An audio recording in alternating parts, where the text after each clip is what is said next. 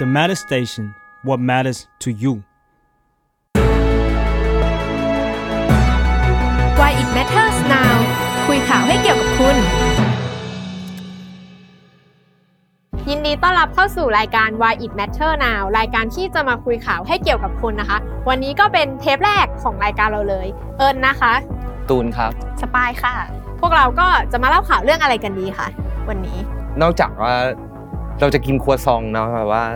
เป็นอะไรที่มาแรงมาก แล้วก็กินครัวซองไปด้วยเล่น surf skate ไปด้วย อีกมือนึงก็อาจจะห้อยกล้องถ่ายรูปอ่าหรือว่ากาแฟ drip อ่าเอ๊ะมันยังเทรนอยู่ปะนะเออโทรศัพท์เราเนี่ยก็ต้องเปิดแอปพลิเคชันที่ชื่อว่า Clubhouse นะฮะ มันมีอะไรในแอปนี้ มันเหมือนไหมเราเราเข้าไปนั่งในห้องแบบ นั่งกินเหล้ากับเพื่อนไหมเหมือนแบบนั่งกินเหล้าหรืออยู่ในวงเสเสวนาอะไรอย่างเงี้ยแล้วมันก็จะแบบว่าจะมีคนที่คนที่พูดเหมือนเป็น moderator เนาะอ่าแล้วว่าใครอยากที่จะพูด อยากที่จะเข้ามาร่วมสนทนาด้วยก็ยกมืออมกดยกมืออะไรอย่างเงี้ยบางทีก็คล้ายๆพอดแคสต์เนาะเพราะเหมือนอืมเข้าไปฟังคนเล่าเรื่องอืมอืมแต่ว่ามันก็จะมีฟังก์ชันที่สามารถกดยกมือเพื่อไปคุยกับ moderator หรือถามอืมคำถามอืมอะไรขึ้นได้ ซึ่งตอนนี้ก็เรียกได้ว่า เป็นแอปที่ฮิตมากๆ แล้วก็เป็นอืมที่พูดถึงทั้งในวงการการเมืองสังคมแล้วก็ประเด็นต่างๆเนาะอืมโดนพูดถึงแบบหลายอืมแง่มุมมาก ๆ แต่ว่าอยากรู้ว่าแบบห้องที่แต่ละคนชอบอะ ห้องที่ชอบห้องที่มากที่สุดตั้งแต่ชอบใช้เหรอมาเอออือมอืมเริ่มจากใครพี่เอิญก่อนก็ได้อะจริง ๆ พยายามจะเข้าห้องที่ไม่เครียดอ่าฮะเพราะรู้สึกว่าแบบทำงานก็เหนื่อยแล้ว แต่บางทีมันก็อดอดใจไม่ได้สักที เพราะด้วย moderator ที่เป็นนักการเมืองหรืออะไรที่ทำให้รู้สึกว่าเอ้ยแบบก็น่าเข้าไปฟังอะไรเงี้ยแต่ว่าก็จะชอบห้องที่ไม่เครียดเหมือนแบบห้องที่เหมือนคุยกับเพื่อนfeel feel นั้นฟังเพื่อนเล่าเรื่องจะพยายามแบบหาห้องแบบนั้นเข้า มีห้องโปรดไหมห้องโปรด ห้องโปรดอะห้องตัวเองได้ไหมเออได้ดีเคยตั้งห้องวันวาเลนไทน์เล่าเรื่องความรักของตัวเองกับแฟนให้คนอื่นฟังอ่าฮะแล้วก็มีคนเข้ามาฟังด้วยเอออันนั้นแบบ เออก็มันน่าดีอืมอืมอะคนอื่นอะ ชอบอะไร วันนั้นเราวันนั้นเราเข้าไปห้องหนึ่งที่ชื่อเรามากก็แบบว่าเขาตั้งชื่อว่า วันเนี้ยเราจะเราอยู่เรากำลังอยู่ในร้านเหล้าและเรากำลังแบบว่าเล้ากันมากอะแบบเดือดกันมากอะไรเงี้ย แค่แล้วชื่อก็เราแล้วคือเข้าไปก็ ก็โอเคก็ทุกคนก็ยิงมุกกันโบบะโบบะโบบะเราก็แอบฟังในห้องสบายล่ะ เราเข้าแต่ห้องตกนรกว่ะ คือแบบมันจะมีไอห้องที่แบบซ้อมตกนรกอะเออ กับห้องที่พูดว่าแบบ เออไอไอห้องนั้นอะห้องเป็นที่อะไรตายมา ใช่เป็นอะไรตายมาโยมบาลจะถามคุณอะไรเงี้ยคือเราเข้าแต่ห้องแบบเนี้ยเราไม่แน่ใจแล้วเหมือนกันว่าเราสมัครขับเฮาส์มาเพื่อแบบซ้อมตกนรกหรืออะไร แต่จริงๆขับเฮานี่มันก็เปิดมาสักพักแล้วเนาะอืม แต่เรียกได้ว่าเพิ่งเป็นแอปที่มาบูมอือหือ ในช่วงนี้ดีกว่าก็เล่าให้ฟังก่อนว่าแบบเออไอคนที่เป็นคนที่สร้างแอปขับเฮาขึ้นมาเนี่ยเป็นผู้ชายสองคนที่ตอนแรกเขาไม่ได้คิดจะทำแอปอะไรแบบนี้เลยเออคือเขาเป็นคนที่มาเจอกันมาคุยกัน เพราะว่าลูกสาวของคนหนึ่งอะมีอาการป่วยที่แบบผิดปกติในด้านยีนส์เขาก็เลยมาคุยกันว่าเฮ้ยนั้นเขาจะแบบระดมทุนยังไง ให้ลูกสาวของคนนี้ แล้วคุยไปคุยมาก็เปิด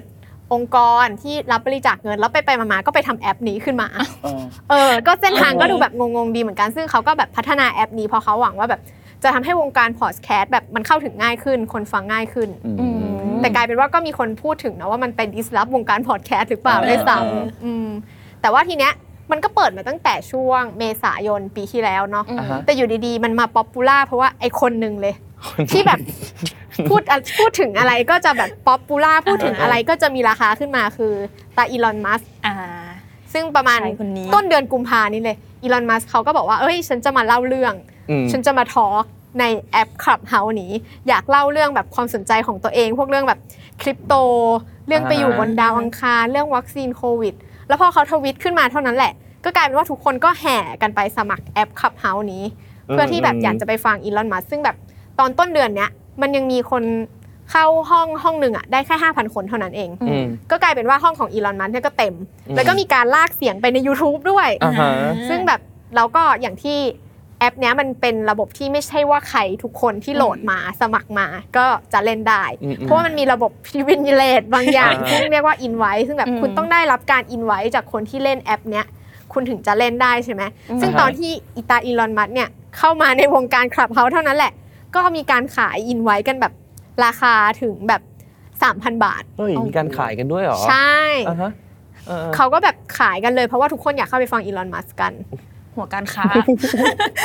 ซึ่งแบบก็ไม่รู้ว่าอีลอนมัสเนี่ยเขาคิดว่าตัวเขาจะทำให้แอปนี้มันบูมขนาดนี้หรือเปล่าอืมอืมแต่กลายเป็นว่าแบบด้วยห้องนั้นของเขาอะที่แบบมาเล่าเรื่องไปอยู่บนดาวอังคารเรื่องอะไรของเขาอะโห คนก็รีบแห่กันเข้าไปอ่าแล้วหลังจากนั้นเขาก็ยังไม่หยุดนะ เพราะว่าเขาก็ยังสร้างห้องต่อเรื่อยๆ ก็มีห้องที่เขาชวน CEO ของแอป Robinhood ซึ่งช่วงนั้นมันจะเป็นช่วงที่แบบอเมริกามันมีเรื่องหุ้นปั่นป่วนมากเรื่องหุ้น GameStop Robinhood ก็เป็นแบบแอปที่เกี่ยวกับการเทรดหุ้น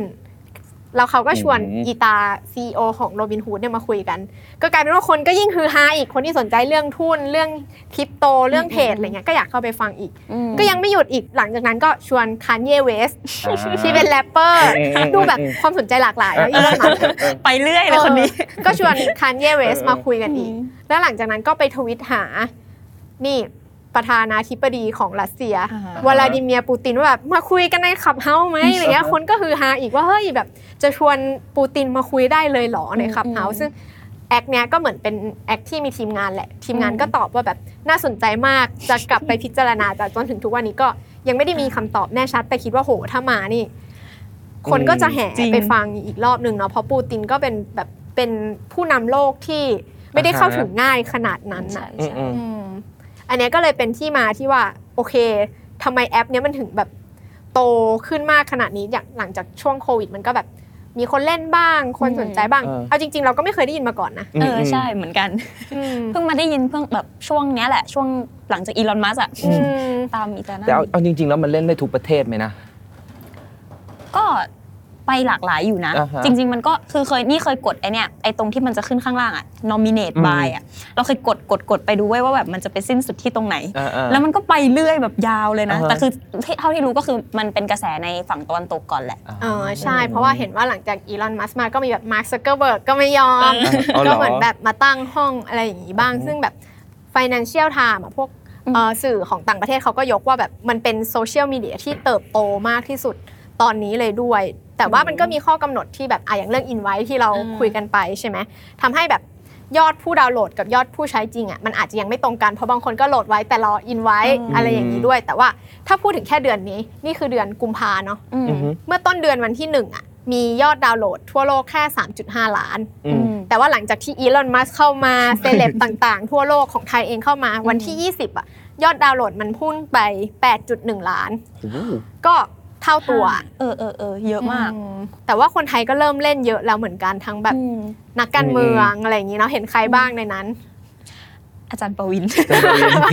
คนนี้ไม่เอ่ยถึงไม่ได้คือแบบมาแรงมาก แต่ว่าคนแรกนี่รู้สึกเป็นหญิงหน่อยไหมนะ คุณหญิงสุดารัตน์ น่าจะพร้อมๆกันอยู่ไหมสหรองอคนนี้อืมอืมแต่อาจันปวีนเรียกว่าเข้าห้องไหน เต็มเต็มทุกห้องเต็มไม่พอมีห้องเสียงไปอีกสักแบบห้าห้องลากกันไปแบบเออเป็นแบบรู้สึกว่าเขาน่าจะเป็นคนไทยที่มียอด Follow เยอะที่สุดตอนนี้อืนะมอืมอืมอาจารย์ประวินเนี่ยใช่นอกจากอาจารย์ประวินก็มีคนอื่นอีกเนาะแบบ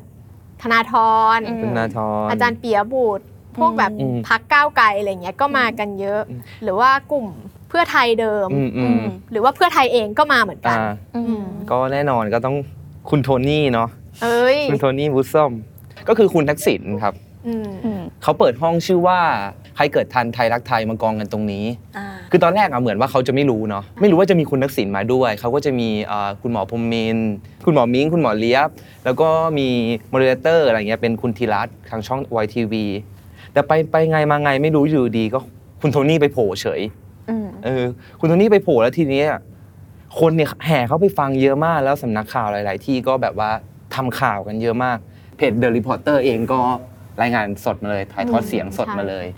ไม่แน่ใจว่าวันนั้นมีกี่ห้องน่าจะประมาณสองสามห้องเลยแหละ ที่คนฟังเต็มแบบแปดพันแปดพันแปดพันอะไรเงี้ยถามในฐานะคนที่แบบเข้าไม่ทันได้ไหมอืมคืออยากรู้ว่าแบบตอนตอนแรกอะรู้อ่าเลยป่ะว่าคนคุณโทนี่คือใครแบบ รู้เลยป่ะคิดว่าปั่นตอนแรกอะเออเออใช่เห็นเออคนเขาบอกว่าแบบ นึกว่าคนเพราะว่ามันมีหลายห้องที่ตั้งรูปเป็นนักการเมืองเออเล่นสภาใช่กันใช่ เขาก็บอกว่าก็นึกว่ามีคนเนี้ยที่ปั่น อืม เอารูปทักษิณขึ้นมาแต่ตั้งชื่อว่าโทนี่ก็ไม่มีใครคิดว่าโทนี่คือทักษิณเออ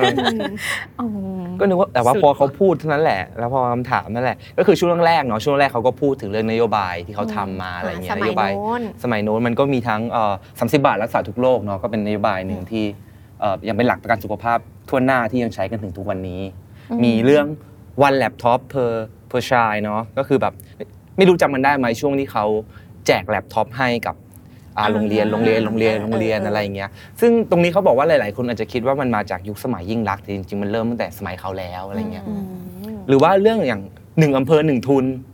เออแบบว่าก็ให้ทุนการศึกษานักเรียนเนาะอืม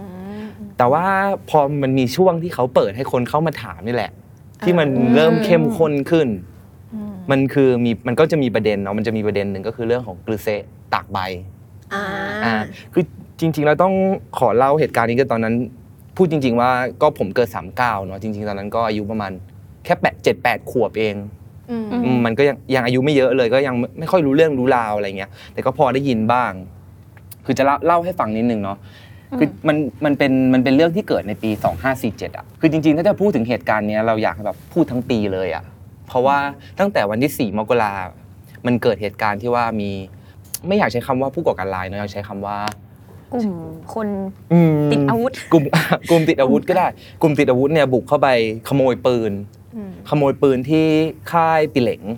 ตอนนั้นก็ขโมยปืนไปได้ 400 กว่ากระบอกเนาะอืมก็เยอะเยอะถือว่าเยอะมาก แล้วก็ คือหลังจากนั้นนะคุณทักษิณก็มีรีแอคออกมาว่าเฮ้ยมันไอ้พวกนี้มันไม่เกี่ยวอะไรกับกลุ่มก่อการร้ายต่างประเทศอะไรเงี้ยแบบเป็นโจรเป็นพวกโจรกระจอกอะไรเงี้ยแต่ก็มีนิดนึงที่เขาขบกับกองทัพนิดนึงเขาบอกว่าเฮ้ยถ้าเกิดมีทหารอยู่ที่นั่นเนี่ยเป็นกองทัพเนี่ยแต่ยังไม่ระวังตัวเนี่ยก็สมควรตายอืมคือตรงเห็นมมัสยิดกือเซกับเหตุการณ์ตากใบนี้ ต้องบอกว่าเป็นคนละเหตุการณ์กันนะครับ แต่อยู่ในปีเดียวกันอะไรเงี้ยมัสยิดกือเซนี่มันจริง ๆ แล้วมันวันนั้นมันเกิดเหตุการณ์ที่ว่า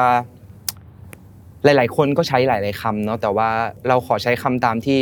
อ่าพอมูลนิธิภาษาวัฒนธรรมเขาเรียกกันเนาะเขาบอกมีนักรบนักรบปัตตานีอ่านักรบปัตตานีเนี่ยเอามีดกับกริดมีแค่มีดกับกริดนะอะไรอย่างเงี้ยเข้าไปโจมตีสถานที่ราชการเนี่ยสิบเอ็ดจุดในสามจังหวัดชายแดนภาคใต้อะไรเงี้ยกระจายกระจายไปใช่อ่าแล้วก็คือเหมือนเหมือนเขาแบบตั้งใจป่วนอะไรเงี้ยแล้วทีเนี้ยเจ้าหน้าที่ก็เลยด้วยความเราคิดว่าส่วนตัวเองเนาะคิดว่ามันเป็นเพราะแบบ แรงกดดันที่มันเพิ่มขึ้นกับสถานการณ์อะไรเงี้ย เจ้าหน้าที่ก็เลยตอบโต้ ทีเนี้ยใช้อาวุธหนักเลย คือวันนั้นเนี่ยทำไม่ใช่แค่มันมัสยิดคือเซะเนาะที่มีผู้เสียชีวิตวันนั้นนี้ ตายทั้งที่เสียชีวิตทั้งที่อำเภอหนองจิกในปัตตานีเนี่ยสิบห้าศพอืมที่อำเภอสะบ้าย้อยสงขลาใน19ศพอำเภอบันอำเภอบันนังสตาเนาะแล้วก็อำเภอทานโตอำเภอเมืองอำเภอกรงปีนังจังหวัดยะลาเนี่ย42ศพ ที่เขาเรียกว่ามันเป็นเหตุการณ์มัสยิดกือเซก็คือมันแทบจะเป็นเหตุการณ์สุดท้ายที่กลุ่มผู้ก่อการเนี่ยเขาหนีเข้าไปในมัสยิด แห่งหนึ่งที่ชื่อกือเซเนาะแล้วก็เจ้าหน้าที่ก็ไปล้อมล้อมอยู่ประมาณแบบ9ชั่วโมงอะก็มีการเจรจากันอะไรอย่างเงี้ยแต่สุดท้ายแล้วเจ้าหน้าที่ก็ตัดสินใจใช้อาวุธหนักยิงเข้าไปเลย คือข้างในก็บางคนก็บอกว่าข้างในมีทั้งคนแก่แล้วก็เด็กคนที่ไม่รู้เรื่องอะไรอย่างเงี้ยอืมแต่สุดท้ายแล้วคือก็คือแค่ในมัสยิดกิเซอย่างเดียวเนี่ยเสียชีวิต 32ศพ แต่รวมทั้งเหตุการณ์ในวันนั้นเนี่ยเสียชีวิตไปก็ทั้งหมด 108ศพเนาะอืมเรียกได้ว่าแบบมันเป็นเหตุการณ์ที่ค่อนข้างใหญ่ แล้วก็อืมมีความสูญเสียเยอะเนาะแล้วก็เกิดในยุคคุณทักษิณใช่ทำให้เมื่อคุณทักษิณเข้ามาอยู่ในห้องคลับเฮาส์เนี่ยอืมด้วยฟังก์ชันที่มันไม่สามารถควบคุมได้ว่าคนที่ยกมือถามจะถามอะไรอืมคุณทักษิณก็เลยโดนถามเรื่องประเด็นนี้ ใช่ ซึ่งคุณทักษิณก็ตอบว่าอะไรตัวคืออันเนี้ยตั้งข้อสังเกตเองเนาะอ่าว่าเขามี อึกอักนิดนึงอะอ่า แบบเออไม่รู้จะตอบยังไงเขาบอกว่าเออผมก็ผมก็จำไม่ค่อยได้อะตอนนั้นก็ลืมไปแล้วแต่ผมก็เสียใจอะไรเงี้ยคุณทักษิณก็ตอบประมาณนั้น ทีเนี้ยแต่มันไม่ได้ถามแค่รอบเดียวเนาะวันนั้นวันนั้นนะมันถามมีพอคนแรกที่ถามเนี่ยเป็นนักข่าวที่ชื่อว่าเขาเรียกตัวเองว่าคุณน้อยหนาเนาะอืมเขาก็ถามเสร็จแล้วก็เออคุณทักษิณก็ตอบอย่างนั้นสักพักหนึ่งก็ เปลี่ยนมาเปลี่ยนคอนเทนต์อืมเออผู้ผู้มันเดเลตก็พาไปประเด็นอื่นอะไรเงี้ยอืมแต่สักพักหนึ่งหมอพรหมมินทร์อะคือหมอพรหมมินทร์เนี่ยเขาเป็นเลขาตอนนั้นเขาก็มาตอบอีกนิดนึงว่า คือจริง ๆ แล้วทางฝ่ายนโยบายหรือฝ่ายรัฐบาลไม่รู้เรื่องกับเหตุการณ์ในวันนั้นเนาะอืมเออแล้วก็เป็นเรื่องของกองทัพแต่สุดท้ายก็ไปไม่พ้นอืมีคนยกมือขึ้นมาถามอีกรอบหนึ่งอืมอืมซึ่งสุดท้ายแล้วคุณทักษิณก็ตอบว่าเออจริง ๆ แล้วมันก็ ผมก็เสียใจอะไรเงี้ย เสียใจกับเหตุการณ์ที่เกิดขึ้น แต่ก็ไม่มีอะไรมากกว่านั้นอะไรเงี้ยอืมเหมือนว่าไม่ได้โดนคำถามเดียวด้วยเหมือนโดนคำถามเรื่องรัฐธรรมนูญอีกใช่ว่าแบบที่เด็กรุ่นใหม่บอกว่า เอ้ย คุณทักษิณบอกต้องแก้รัฐธรรมนูญอะไรอย่างงี้ใช่ไหมอืมซึ่งก็มีคนที่ถามบอกว่า เอ้ย มันไม่พอแล้ว ต้องการปฏิรูปสถาบันด้วยอืมเหมือนคุณทักษิณก็อึกอักอึอีกกอัรกอบอีกนึอึงกอักอะไรเงี้ยอีกอึกอักก็กลายเป็นว่าหลังจากคลับเฮาส์ในวันนั้น ประเด็นที่พูดมาอืมในตอนแรกก็กลายเป็นว่าซอฟต์ลงเลย เพราะว่าประเด็นที่ถูกถามอือะมก็คนก็ถูกพูดถึงกันเยอะขึ้นมาเลยอืมแล้วก็หลังจากคุณทักษิณปิดห้องนั้นไปแล้วอืมหายไปแล้วก็กลายเป็นว่ามีห้องใหม่ที่แบบมาพูดในประเด็นที่คุณทักษิณอืมตอบคำถามใช่ไม่ได้ใช่อีกเยอะแยะมากมายเลยว่าเอ้ยคือเซตากใบคืออะไร เหตุการณ์วันนั้นทักษิณเกี่ยวอะไรอืมนู่นนี่นั่นกลายเป็นแบบมีห้อง educate ใช่เยอะตามมาเยอะมากเลยเนาะเยอะมาก เราเห็นคนแบบ ให้คะแนนอะเหมือนแบบมีคนให้คะแนนว่า ด้านเศรษฐศาสตร์ให้ไปเลยสิบเต็มสิบอ่าฮะเออเออด้านสังคมศาสตร์ศูนย์อะไรอย่างเงี้ยอืมคือแบบอืมเออมันก็มีคนออกมาพูดถึงแบบประเด็นที่คุณทักษิณอืมเขาแบบออกมาตอบคำถามอะไรอย่างนี้เยอะเหมือนกัน ก็ดีเนาะแต่พูดมันก็เหมือนถึแบงบแบบ educate อืม educate คนปะเหมือนอ่าเพิ่มบทสนทนาให้กับสังคมอะไรเงี้ยใช่ใช่แต่ว่าเหมือนตอนแรกใช่ไหมที่คน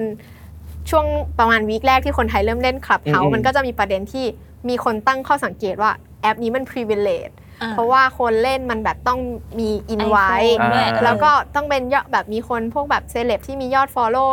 follow เยอะอืมคนถึงจะฟังอะไรเงี้ยแต่กลายเป็นว่าเหตุการณ์คุณทักษิณเนี่ยมันก็สะท้อนว่า privilege ในนั้นก็ถูกตั้งคำถามได้เหมือนคนทั่วไปอืมหรือว่ามันเป็นพื้นที่ที่ประชาธิปไตยมาก ๆ ที่ใครก็ได้ที่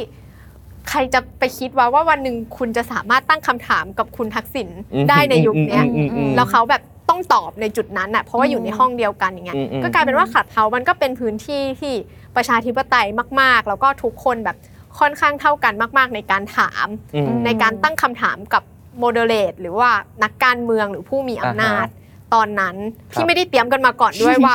จะมีอืมไม่รู้เลยว่าแบบคนที่ยกมือขึ้นมาจะถามอะไรว่าอืมจะแบบน่ากลัวแค่ไหนคำถามแต่แบบกลายเป็นว่านักการเมืองหรือใครก็ตามก็ต้องเตรียมพร้อม ตลอดในประเด็นต่างอืม ๆ เนาะอืมแต่ก็ไม่แน่ใจว่า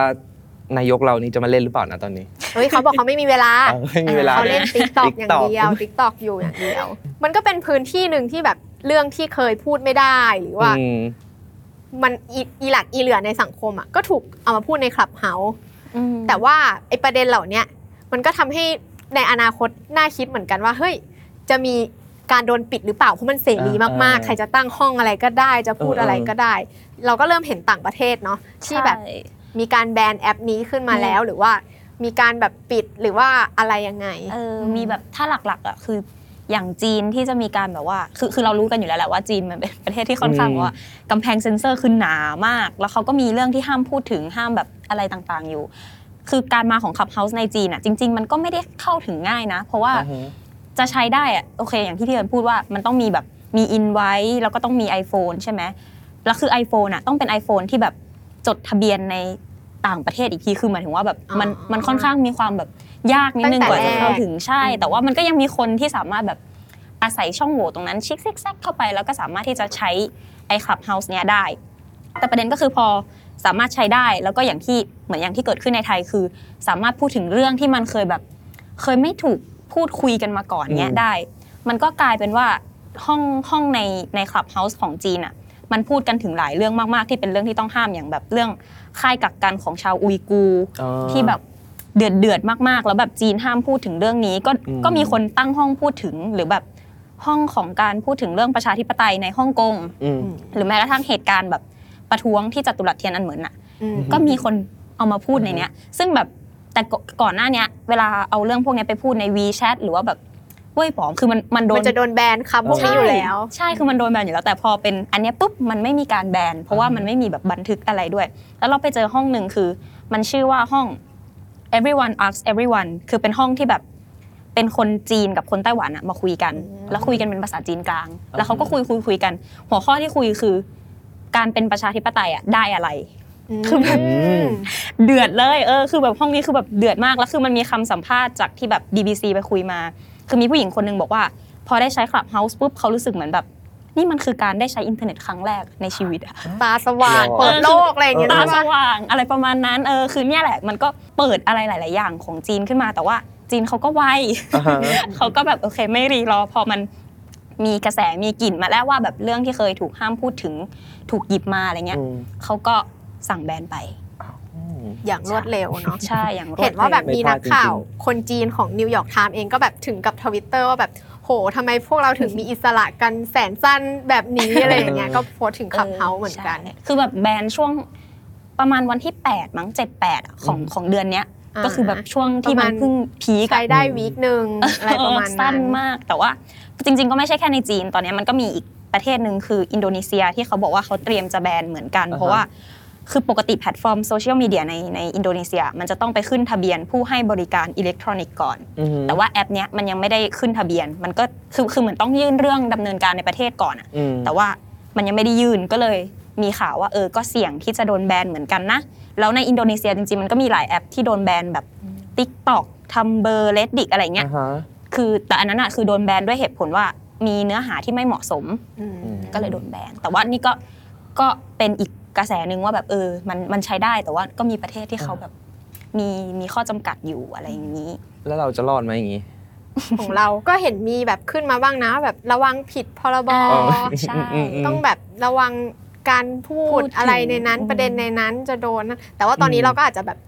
อาจจะไม่ต้องเป็นห่วงมากเพราะว่าเราไม่มีรอมวดิจิตอลชั่วคราวเออดังนั้นเรื่องนี้ก็อาจจะไม่ได้ถูกจับตาอ่ามาก แต่ว่าก็มีคนพูดถึงนะว่า เอ้ย เพราะว่าตอนนี้มันใช้ได้แค่ iOS ใช่ไหมอืมอืม ถ้าเกิดว่ามันใช้ได้ทั้ง Android อะไรอย่างเงี้ย จะมีการเข้ามาของ I.O. หรือเปล่า เอออ่าฮะ อันเนี้ยมีคนถามเยอะมาก ก็มีเห็นเมื่อวานก็มีการตั้งห้องวันก่อน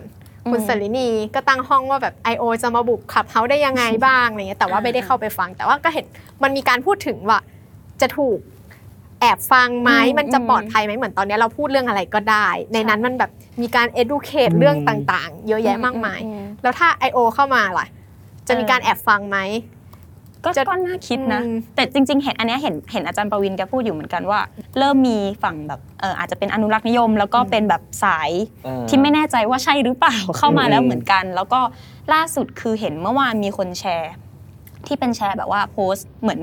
คนภายในมาเตือนอีกทีนึงว่าเฮ้ยเขาเริ่มดำเนินการแล้วนะอืม I.O. จะเริ่มมาแล้วในอืม Clubhouse แต่เราก็ไม่รู้เหมือนกันว่า ถ้ามาแล้วมันจะมันจะยังไง เพราะจริงๆแอปนี้มันก็คือแอปที่แบบ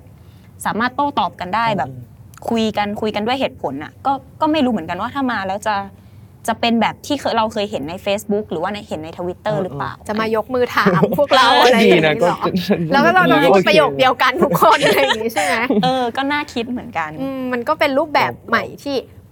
ถ้าเขามาปฏิบัติการเขาก็อาจจะต้องเปลี่ยนไปแต่อีกคำถามหนึ่งก็คือเขามาแล้วเราจะยังเล่นกันอยู่ไหมอ่าจนถึงตอนนั้นไอแอปคลับเฮาเนี่ยจะยังเป็นที่ยอดฮิตแล้วก็มีเป็นเออสิบสิบห้องอืมอีกหรือเปล่า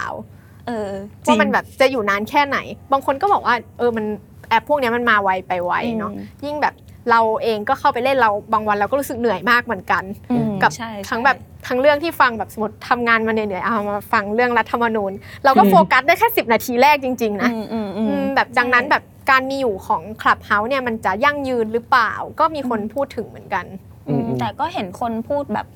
มองว่า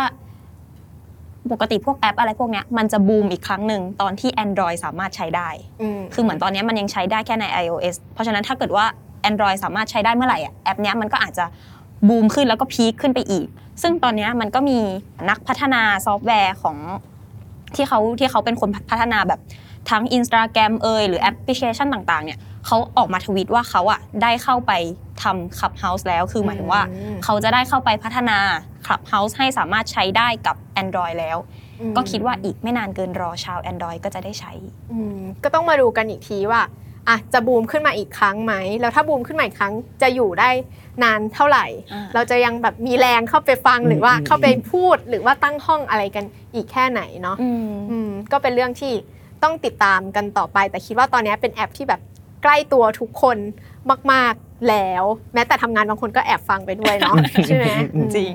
อืมนี่ก็คือเหตุผลที่ว่าทำไมเราต้องมาคุย Clubhouse ในตอนแรก ของ Why It Matter Now เนาะเพราะว่าตอนนี้แอปนี้กำลังเป็นที่นิยมมากๆ เราก็ต้องรีบเอามาพูดก่อนเลยในตอนแรก ก็สำหรับตอนต่อๆไปเราก็จะเอาข่าวอื่นๆ ที่เกิดขึ้นในสัปดาห์หรือว่าเป็นกระแส